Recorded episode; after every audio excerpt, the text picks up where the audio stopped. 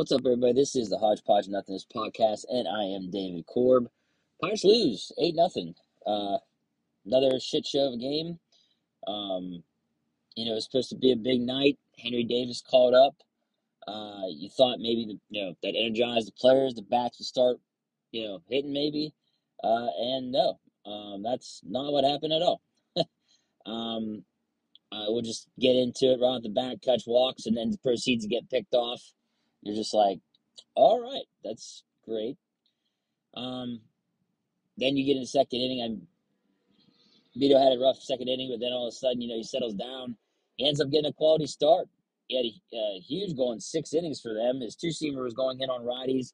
All righties, was working pretty good, jamming them, and then the slider played against the uh, on the inside on lefties, and then away against righties. So it, it was uh, Bido did really good for them. I mean, to get a quality start to go six innings, they needed a starter to go six innings badly. And uh, Bido ended up doing it for him. So, like, he, he did well. Um, but then you get to, like, the, you know, the bottom of the third, man, bases loaded. After a leadoff double by Henry Davis, you're like, here we go, man. This is it right here. And they didn't get shit. They got nothing. Nothing. And then bottom of the fifth, bases loaded. What did the Pirates get?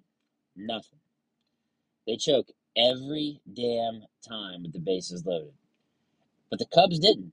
The Cubs got runners on scoring position, bases loaded, stuff like that. Guess what happens? They get hits. They make stuff happen. And that was ultimately the difference. Uh, and, and, like I said, Bo sells down, and they bring in that Borucki and his six plus ERA down the Myers. And next thing you know, the rails come off.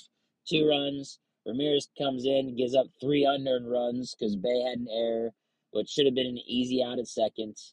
And it just, again, the bullpen just falters. Couldn't keep it close. Uh, after you get six innings from your starting pitcher and a quality start to boot, and uh, and they just that's all. It's all it was eight nothing. The Pirates could literally do nothing. Um, my uh, least valuable player of the game is Borucki. He's the one that came in and let the game get away in my opinion. I mean, it's it's three nothing. Your starters went six innings. You come in there, it's your first game with the Pirates. I remember correctly, and he scored. And and uh, and then it just festered from there with the bullpen. Really, um, my MVP is Eduardo Bido. I mean, my man literally had a quality start. He only gave up five hits, three earned runs, two walks, seven Ks. ERA is at 360 right now, 3.60. Um, he, he did his job, in my opinion. I, I don't, you know, what more could you ask from this young man? Um, Henry Davis, he had the only double of the night. He was one for three with a walk and a K.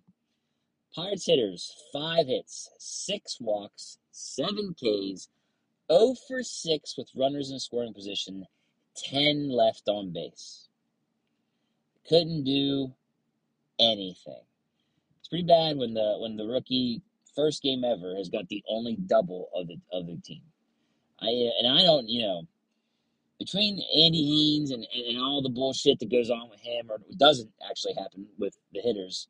Uh, you know, it's interesting. The guy that gets caught up is the only one that's you know getting extra base hits. Makes you think. Um, I, I just, I, I don't know, man. Just the, the, the Pirates are just a bad, bad baseball team right now and it's and, and and you know and you remember I I discussed when I first started this you know the three phases of the game right? Hitting pitching fielding and they were doing it all. And that was why they had such a dominant uh, April. And, and now it's they're not hitting.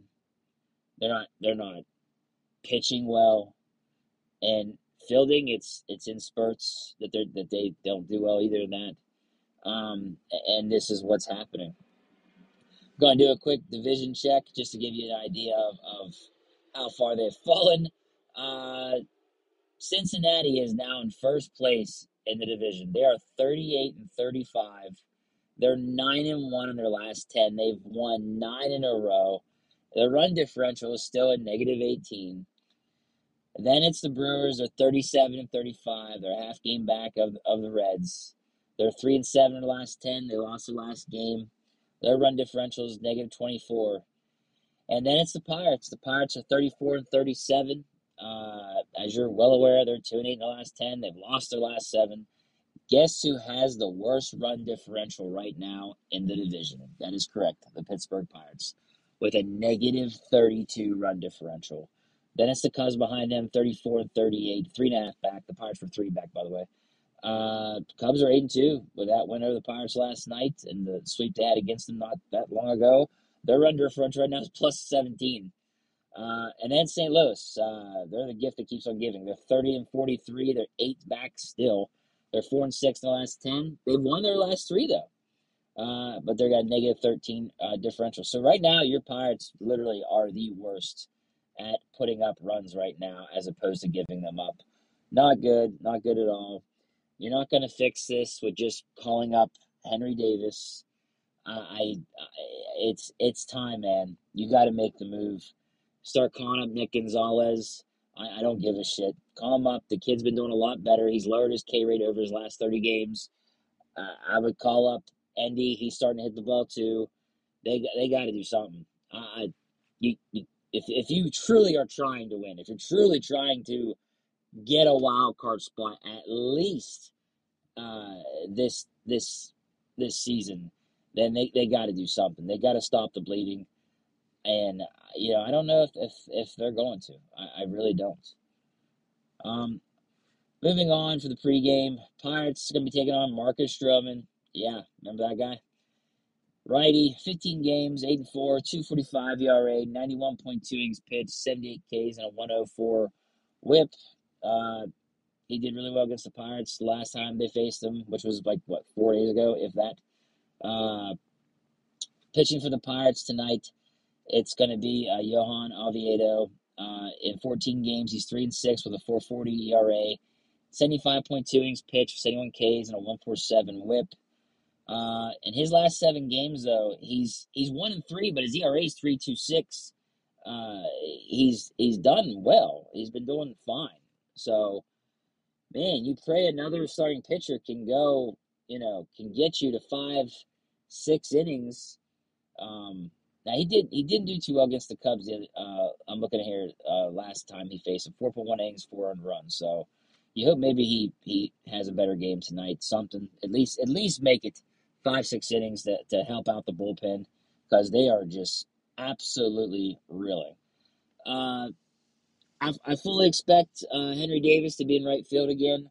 Uh, Connor Joe, his ass should be sitting down. At least I would hope, because um, he he's been abysmal uh, for them. So expect Henry Davis to get another start in right field.